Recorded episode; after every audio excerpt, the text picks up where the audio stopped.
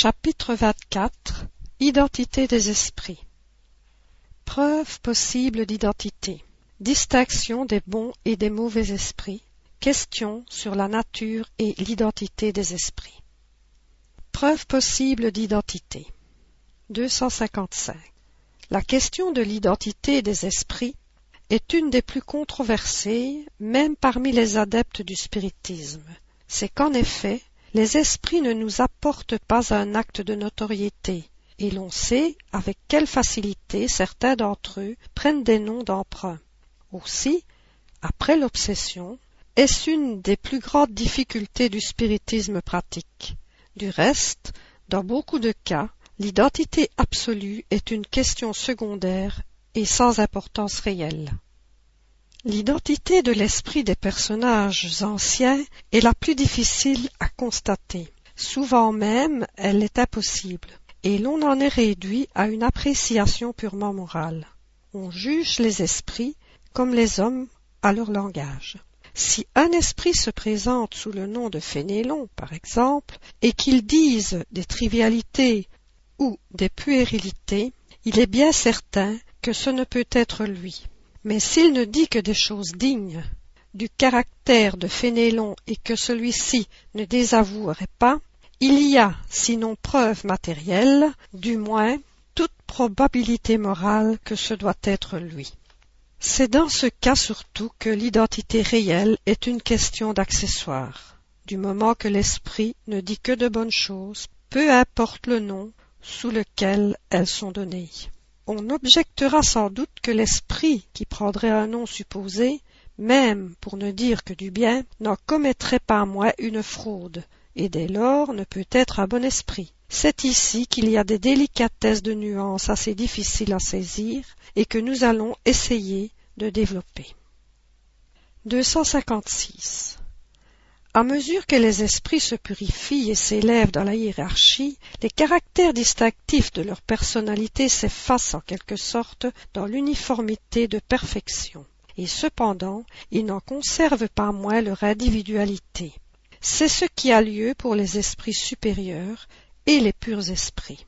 Dans cette position, le nom qu'ils avaient sur la terre dans une des mille existences corporelles éphémères par lesquelles ils ont passé est une chose tout à fait insignifiante. Remarquons encore que les esprits sont attirés les uns vers les autres par la similitude de leurs qualités, et qu'ils forment ainsi des groupes ou familles sympathiques. D'un autre côté, si l'on considère le nombre immense d'esprits qui depuis l'origine des temps doivent être arrivés dans les premiers rangs, et si on le compare avec le nombre si restreint des hommes qui ont laissé un grand nom sur la terre, on comprendra que, parmi les esprits supérieurs qui peuvent se communiquer, la plupart ne doivent pas avoir de nom pour nous. Mais, comme il nous faut des noms pour fixer nos idées, ils peuvent prendre celui du personnage connu dont la nature s'identifie le mieux avec la leur. C'est ainsi que nos anges gardiens se font connaître le plus souvent sous le nom d'un des que nous vénérons, et généralement sous le nom de celui pour lequel nous avons le plus de sympathie. Il suit de là que si l'ange gardien d'une personne se donne pour saint Pierre, par exemple, il n'y a aucune preuve matérielle que ce soit précisément l'apôtre de ce nom. Ce peut être lui, comme ce peut être un esprit tout à fait inconnu, appartenant à la famille d'esprits dont saint Pierre fait partie. Il s'ensuit encore que, quel que soit le nom sous lequel on invoque son ange gardien, il viendra à l'appel qui lui est fait, parce qu'il est attiré par la pensée et que le nom lui est indifférent. Il en est de même toutes les fois qu'un esprit supérieur se communique spontanément sous le nom d'un personnage connu.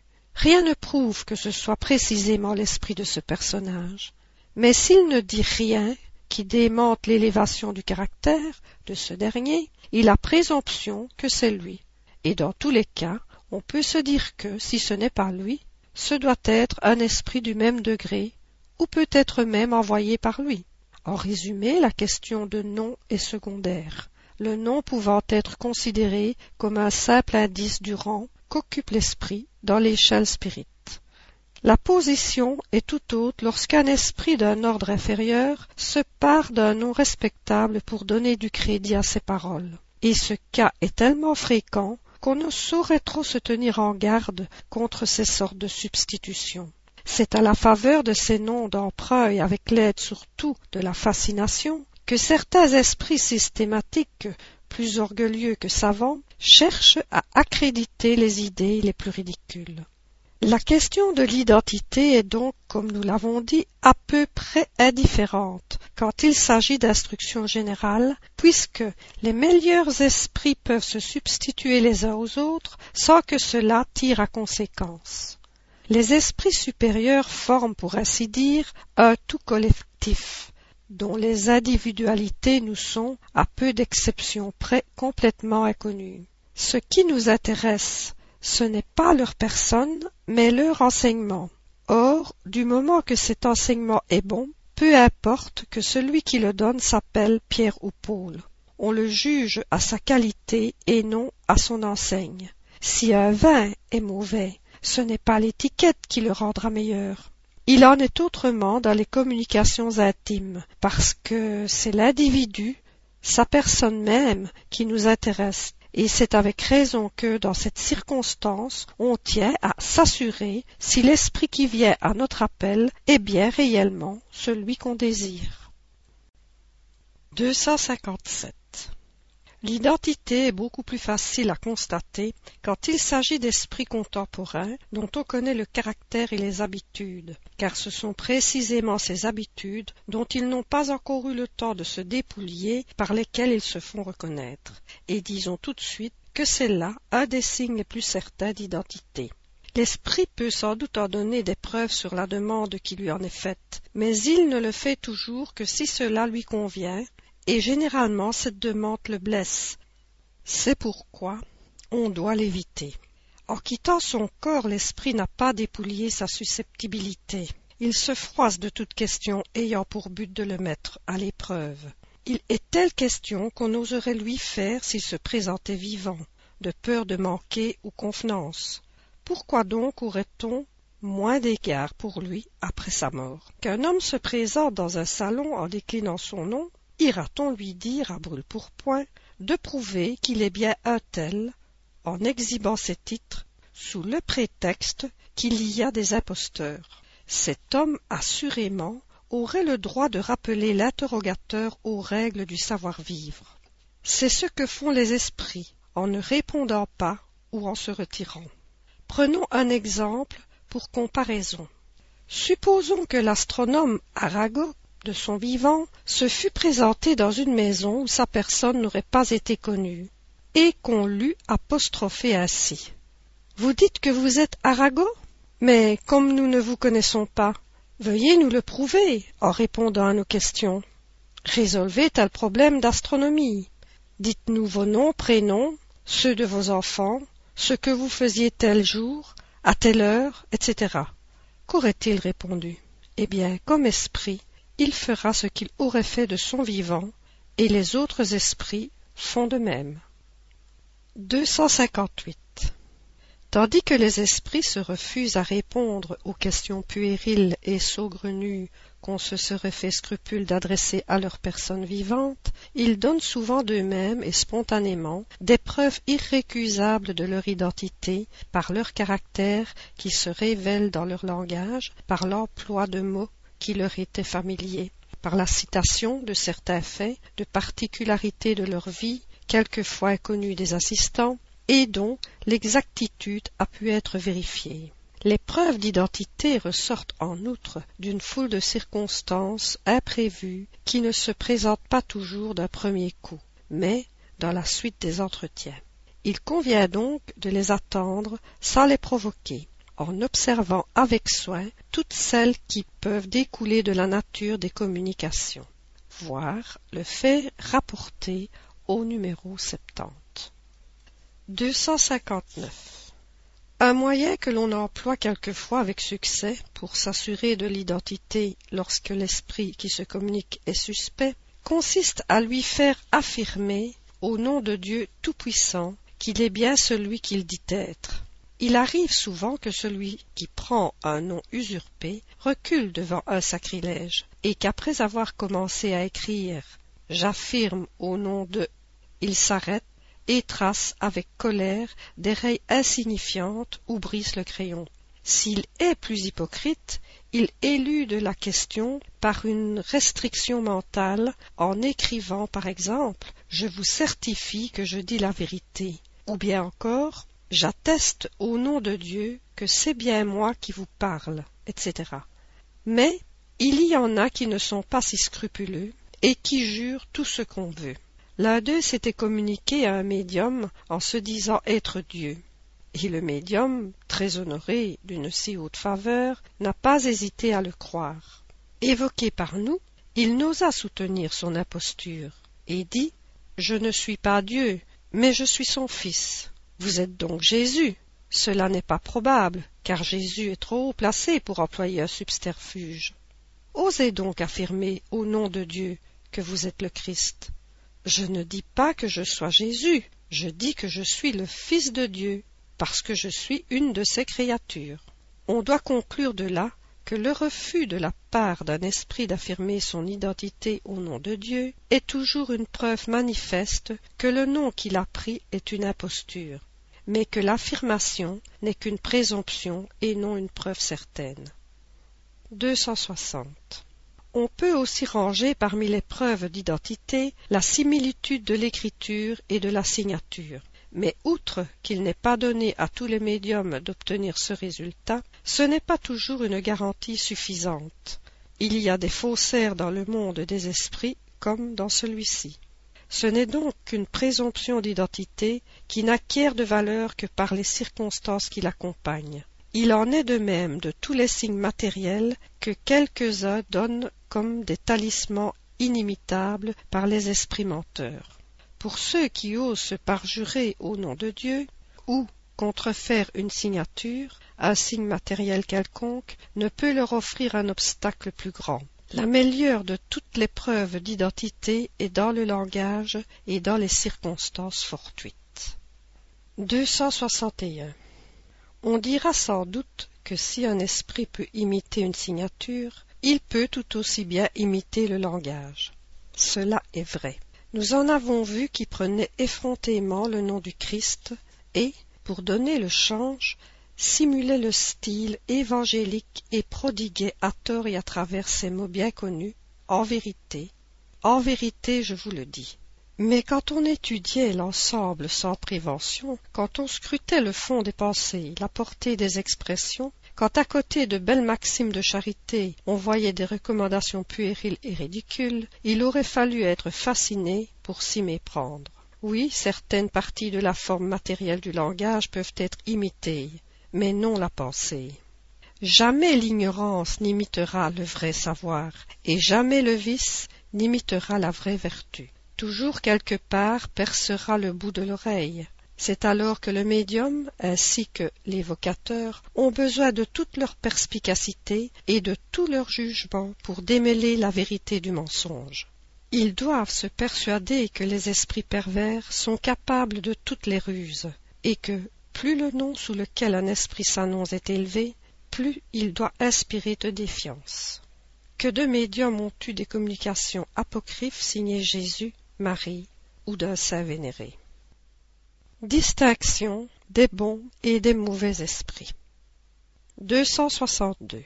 Si l'identité absolue des esprits est, dans beaucoup de cas, une question accessoire et sans importance, il n'en est pas de même de la distinction des bons et des mauvais esprits. Leur individualité peut nous être indifférente, leur qualité ne l'est jamais. Dans toutes les communications instructives, c'est donc sur ce point que doit se concentrer toute l'attention, parce que seul il peut nous donner la mesure de la confiance que nous pouvons accorder à l'esprit qui se manifeste, quel que soit le nom sous lequel il se fasse. L'esprit qui se manifeste est-il bon ou mauvais? À quel degré de l'échelle spirit appartient-il? Là est la question capitale. Voir Échelle spirit, Livre des esprits, numéro 100. 263. On juge les esprits, avons-nous dit, comme on juge les hommes à leur langage. Supposons qu'un homme reçoive vingt lettres de personnes qui lui sont inconnues. Au pensées, à une foule de signes enfin, il jugera celles qui sont instruites ou ignorantes, polies ou mal élevées, superficielles, profondes, frivoles, orgueilleuses, sérieuses, légères, sentimentales, etc. Il en est de même des esprits. On doit les considérer comme des correspondants qu'on n'a jamais vus et se demander ce que l'on penserait du savoir et du caractère d'un homme qui dirait ou écrirait de pareilles choses. On peut poser comme règle invariable et sans exception que le langage des esprits est toujours en raison du degré de leur élévation. Non seulement les esprits réellement supérieurs ne disent que de bonnes choses, mais ils les disent en termes qui excluent de la manière la plus absolue toute trivialité, quelque bonnes que soient ces choses. Si elles sont ternies par une seule expression qui sente la bassesse, c'est un signe indubitable d'infériorité. À plus forte raison, si l'ensemble de la communication blesse les convenances par sa grossièreté. Le langage décèle toujours son origine, soit par la pensée qu'il traduit, soit par sa forme.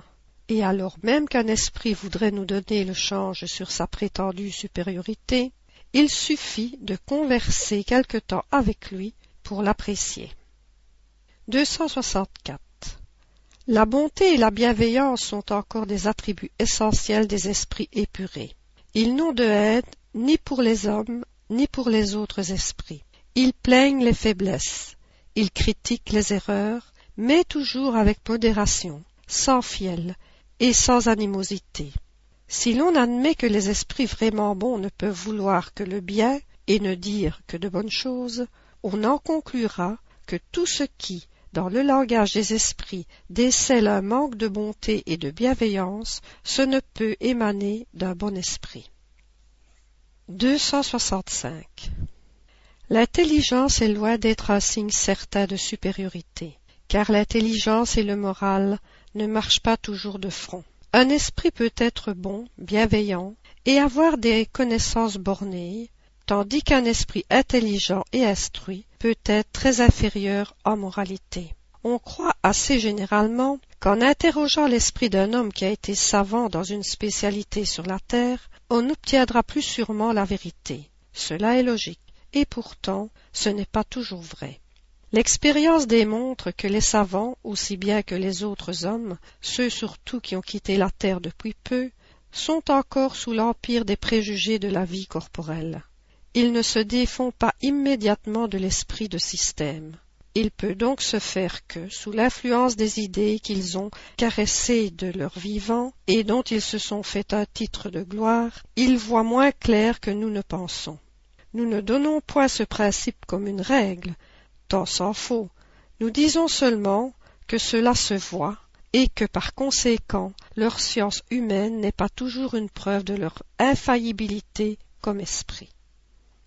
266. En soumettant toutes les communications à un examen scrupuleux, en scrutant et en analysant la pensée et les expressions comme on le fait quand il s'agit de juger un ouvrage littéraire, en rejetant, sans hésiter, tout ce qui pêche par la logique et le bon sens, tout ce qui dément le caractère de l'esprit qui est censé se manifester, on décourage les esprits trompeurs qui finissent par se retirer, une fois bien convaincus qu'ils ne peuvent nous abuser. Nous le répétons, ce moyen est le seul, mais il est infaillible, parce qu'il n'y a pas de mauvaise communication qui puisse résister une critique rigoureuse. Les bons esprits ne s'en offensent jamais, puisque eux-mêmes le conseillent, et parce qu'ils n'ont rien à craindre de l'examen. Les mauvais seuls s'en formalisent et en dissuadent, parce qu'ils ont tout à perdre et par cela même prouvent ce qu'ils sont. Voici à ce sujet le conseil donné par saint Louis. Quelle que soit la confiance légitime que vous inspirent les esprits qui président à vos travaux, il est une recommandation que nous ne saurions trop répéter et que vous devriez toujours avoir présente à la pensée quand vous vous livrez à vos études. C'est de peser et de mûrir, c'est de soumettre au contrôle de la raison la plus sévère toutes les communications que vous recevez, de ne pas négliger, dès qu'un point vous paraît suspect, douteux ou obscur, de demander les explications nécessaires pour vous fixer. 267. On peut résumer les moyens de reconnaître la qualité des esprits dans les principes suivants. Premièrement, il n'y a pas d'autre critérium pour discerner la valeur des esprits que le bon sens. Toute formule donnée à cet effet par les esprits eux-mêmes est absurde et ne peut émaner d'esprits supérieurs. Deuxièmement, on juge les esprits à leur langage et à leurs actions. Les actions des esprits sont les sentiments qu'ils inspirent et les conseils qu'ils donnent. Troisièmement, Étant admis que les bons esprits ne peuvent dire et faire que le bien, tout ce qui est mal ne peut venir d'un bon esprit. Quatrièmement, les esprits supérieurs ont un langage toujours digne, noble, élevé, sans mélange d'aucune trivialité. Ils disent tout avec simplicité et modestie, ne se vantent jamais, ne font jamais parade de leur savoir ni de leur position parmi les autres. Celui des esprits inférieurs ou vulgaires a toujours quelque reflet des passions humaines. Toute expression qui sent la bassesse, la suffisance, l'arrogance, la forfanterie, l'acrimonie, est un indice caractéristique d'infériorité ou de supercherie si l'esprit se présente sous un nom respectable et vénéré. Cinquièmement, il ne faut pas juger les esprits sur la forme matérielle et la correction de leur style, mais en sonder le sens intime, scruter leurs paroles, les peser froidement, mûrement et sans prévention. Tout écart de logique, de raison et de sagesse ne peut laisser de doute sur leur origine, quel que soit le nom dont il s'affuble l'esprit. Voir 224. Sixièmement, le langage des esprits élevés est toujours identique, sinon pour la forme, du moins pour le fond. Les pensées sont les mêmes, quel que soit le temps et le lieu. Elles peuvent être plus ou moins développées selon les circonstances, les besoins et les facilités de communiquer. Mais elles ne seront pas contradictoires. Si deux communications portant le même nom sont en opposition l'une avec l'autre, l'une des deux est évidemment apocryphe, et la véritable sera celle où rien ne dément le caractère connu du personnage. Entre deux communications signées, par exemple, de Saint Vincent de Paul, dont l'une prêcherait l'union et la charité, et l'autre tendrait à semer la discorde, il n'est personne de sensé qui pût se méprendre. Septièmement, les bons esprits ne disent que ce qu'ils savent. Ils se taisent ou confessent leur ignorance sur ce qu'ils ne savent pas. Les mauvais parlent de tout avec assurance, sans se soucier de la vérité. Toute hérésie scientifique notoire, tout principe qui choque le bon sens, montre la fraude si l'esprit se donne pour un esprit éclairé. Huitièmement, on reconnaît encore les esprits légers à la facilité avec laquelle ils prédisent l'avenir et précisent des faits matériels qu'il ne nous est pas donné de connaître. Les bons esprits peuvent faire pressentir les choses futures lorsque cette connaissance peut être utile, mais ne précisent jamais de date. Toute annonce d'événements à époque fixe est l'indice d'une mystification. Neuvièmement, les esprits supérieurs s'expriment simplement, sans prolixité. Leur style est concis, sans exclure la poésie des idées et des expressions. Clair, intelligible pour tous, et ne demandent pas d'efforts pour être compris. Ils ont l'art de dire beaucoup de choses en peu de mots, parce que chaque parole a sa portée. Les esprits inférieurs ou faux savants cachent sous l'enflure et l'emphase le vide des pensées. Leur langage est souvent prétentieux, ridicule ou obscur à force de vouloir paraître profond.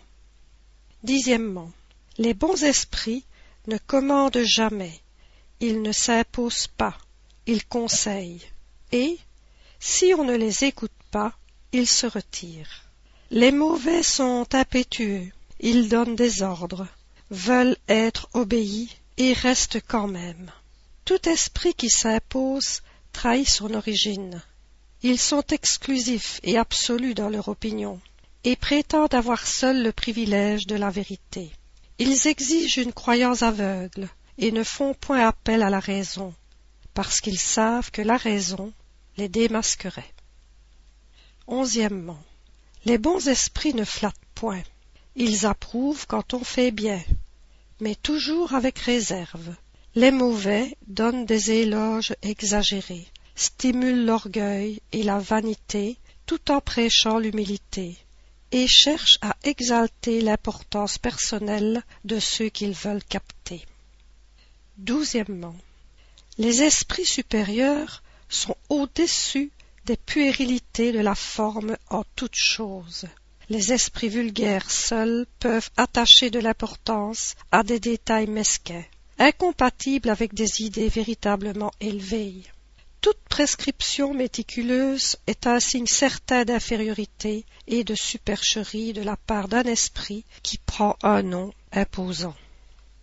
Treizièmement, il faut se défier des noms bizarres et ridicules que prennent certains esprits qui veulent en imposer à la crédulité. Il serait souverainement absurde de prendre ces noms au sérieux. Il faut également se défier des esprits qui se présentent trop facilement sous des noms extrêmement vénérés et n'accepter leurs paroles qu'avec la plus grande réserve. C'est là surtout qu'un contrôle sévère est indispensable, car c'est souvent un masque qu'ils prennent pour faire croire à de prétendues relations intimes avec les esprits hors ligne.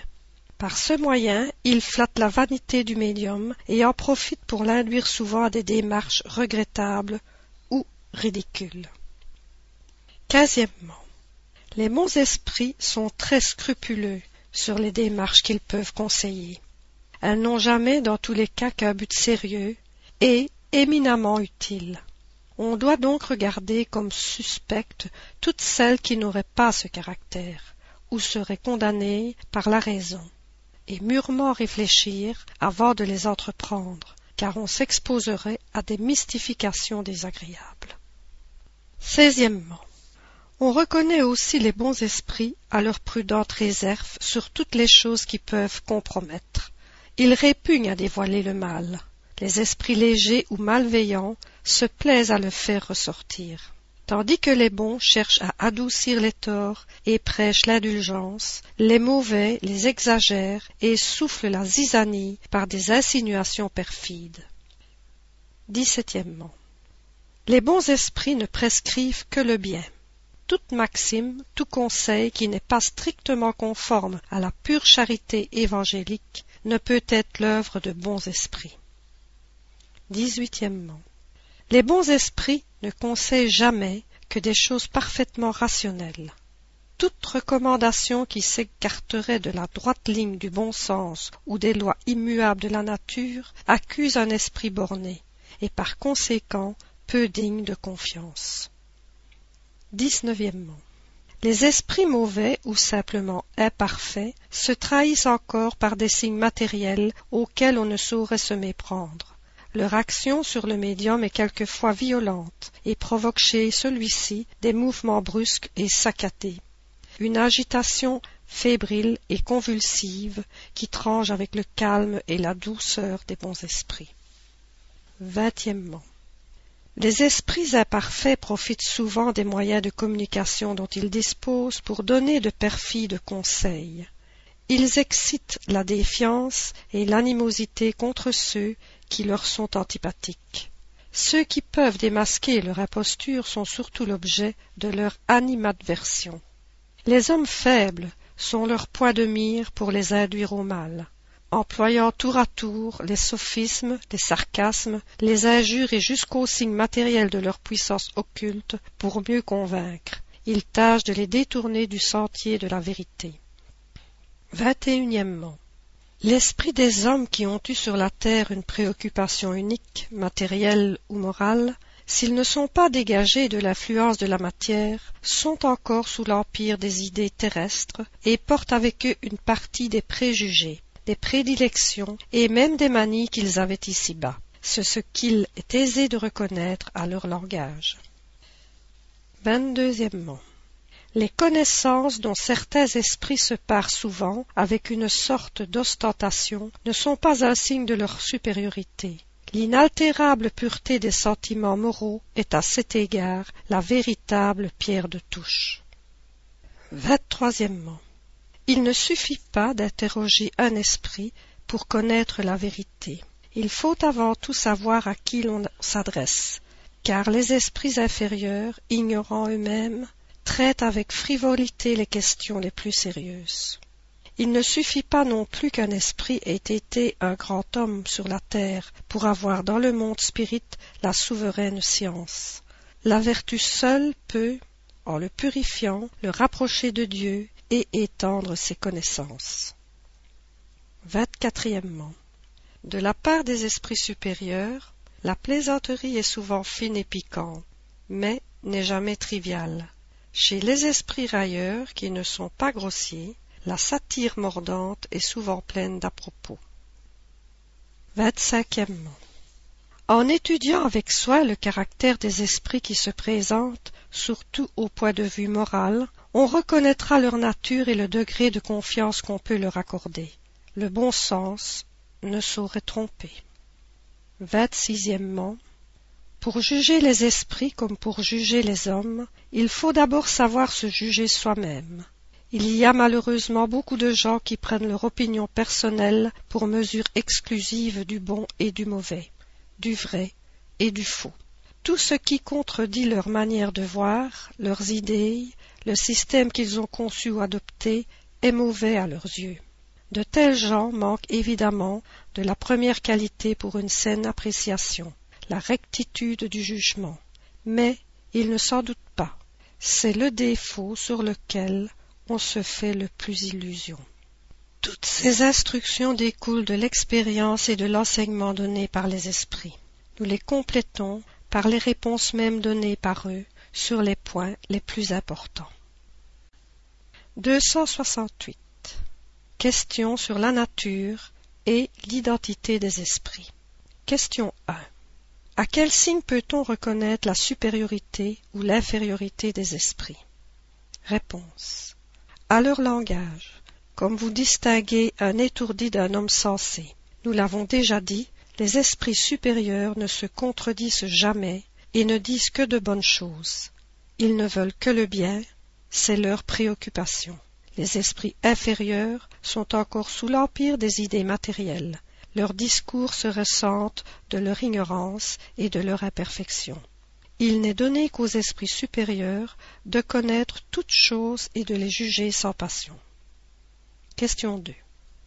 La science chez un esprit est-elle toujours un signe certain de son élévation? Réponse. Non, car s'il est encore sous l'influence de la matière, il peut avoir vos vices et vos préjugés. Il y a des gens qui sont dans ce monde excessivement jaloux et orgueilleux. Croyez-vous que dès qu'ils le quittent, ils perdent ses défauts? Ils restent après le départ d'ici, surtout à ceux qui ont eu des passions bien tranchées, une sorte d'atmosphère qui les enveloppe et leur laisse toutes ces mauvaises choses. Ces esprits mi-imparfaits sont plus à redouter que les mauvais esprits parce que la plupart réunissent l'astuce et l'orgueil à l'intelligence. Par leur prétendu savoir, ils en imposent aux gens simples et aux ignorants qui acceptent sans contrôle leurs théories absurdes et mensongères. Quoique ces théories ne puissent prévaloir contre la vérité, elles n'en font pas moins un mal momentané, car elles entravent la marche du spiritisme, et les médiums s'aveuglent volontiers sur le mérite de ce qui leur est communiqué. C'est là ce qui demande une très grande étude de la part des spirites éclairés et des médiums. C'est à distinguer le vrai du faux qu'il faut apporter toute son attention. Question 3. Beaucoup d'esprits protecteurs se désignent sous des noms de saints ou de personnages connus.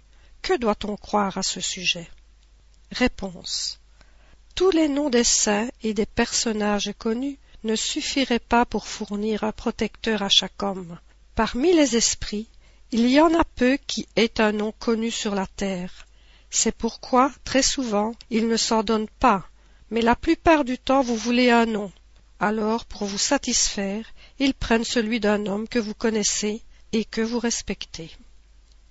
Question 4. Ce nom d'emprunt ne peut-il être considéré comme une fraude? Réponse. Ce serait une fraude de la part d'un mauvais esprit qui voudrait abuser. Mais quand c'est pour le bien, Dieu permet qu'il en soit ainsi entre esprits du même ordre, parce qu'il y a entre eux solidarité et similitude de pensée. Question 5. Ainsi, quand un esprit protecteur se dit être saint Paul, par exemple, il n'est pas certain que ce soit l'esprit même ou l'âme de l'apôtre de ce nom. Réponse. Nullement, car vous trouvez des milliers de personnes à qui il a été dit que leur ange gardien est saint Paul ou tout autre. Mais que vous importe si l'esprit qui vous protège est aussi élevé que saint Paul Je vous l'ai dit, il vous faut un nom. Ils en prennent un pour se faire appeler et reconnaître, comme vous prenez les noms de baptême pour vous distinguer des autres membres de votre famille. Ils peuvent tout aussi bien prendre ceux des archanges Raphaël, Saint Michel, etc., sans que cela tire à conséquence. Du reste, plus un esprit est élevé, plus son rayonnement est multiple. Croyez donc qu'un esprit protecteur d'un ordre supérieur peut avoir sous sa tutelle des centaines d'incarnés. Chez vous, sur la terre, vous avez des notaires qui se chargent des affaires de cent et deux cents familles. Quoi voudriez-vous que nous fussions spirituellement parlant moins aptes à la direction morale des hommes que ceux-là à la direction matérielle de leur intérêt? Question 6. Pourquoi les esprits qui se communiquent prennent-ils souvent le nom des saints? Réponse. Ils s'identifient avec euh, les habitudes de ceux à qui ils parlent et prennent les noms qui sont de nature à faire sur l'homme le plus d'impression en raison de ses croyances. Question 7. Certains esprits supérieurs que l'on évoque viennent-ils toujours en personne ou bien, comme le croient quelques-uns, ne viennent-ils que par mandataires chargés de transmettre leurs pensées? Réponse. Pourquoi ne viendraient-ils pas en personne s'ils le peuvent? Mais si l'esprit ne peut venir, ce sera forcément un mandataire. Question 8. Le mandataire est-il toujours suffisamment éclairé pour répondre comme le ferait l'esprit qui l'envoie? Réponse. Les esprits supérieurs savent à qui ils confient le soin de les remplacer. D'ailleurs, plus les esprits sont élevés, plus ils se confondent dans une pensée commune, de telle sorte que pour eux, la personnalité est une chose indifférente et il doit en être de même pour vous.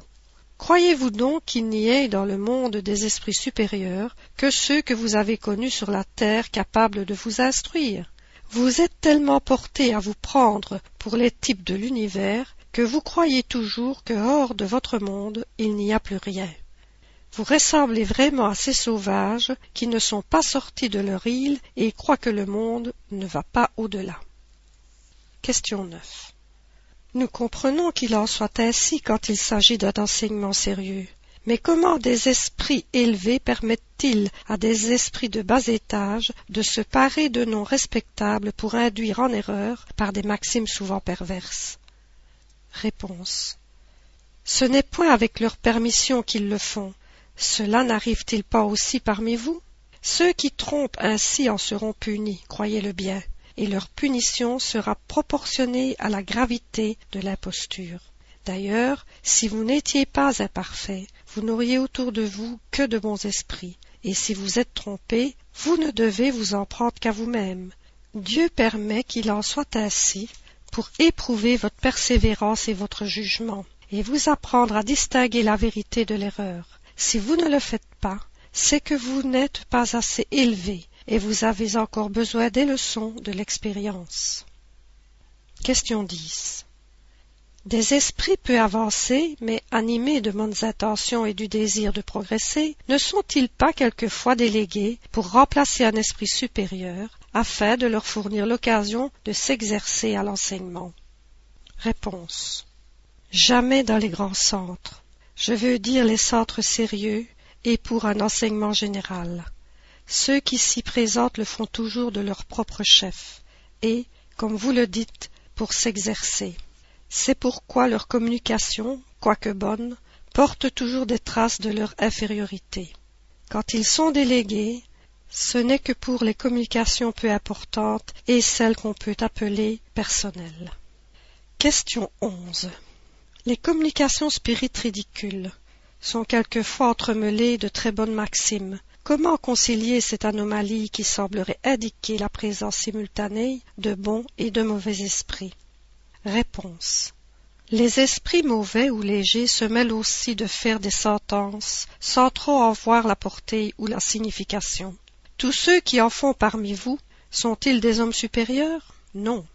Les bons et les mauvais esprits ne frayent pas ensemble.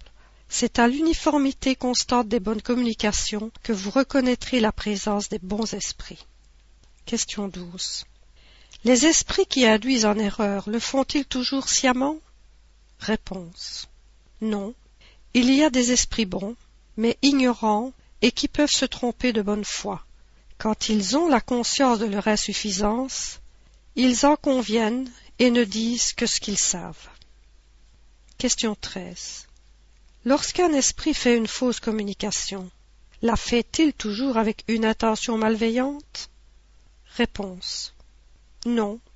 Si c'est un esprit léger, il s'amuse à mystifier et n'a pas d'autre but. Question 14. Puisque certains esprits peuvent tromper par leur langage, peuvent-ils aussi, aux yeux d'un médium voyant, prendre une fausse apparence? Réponse.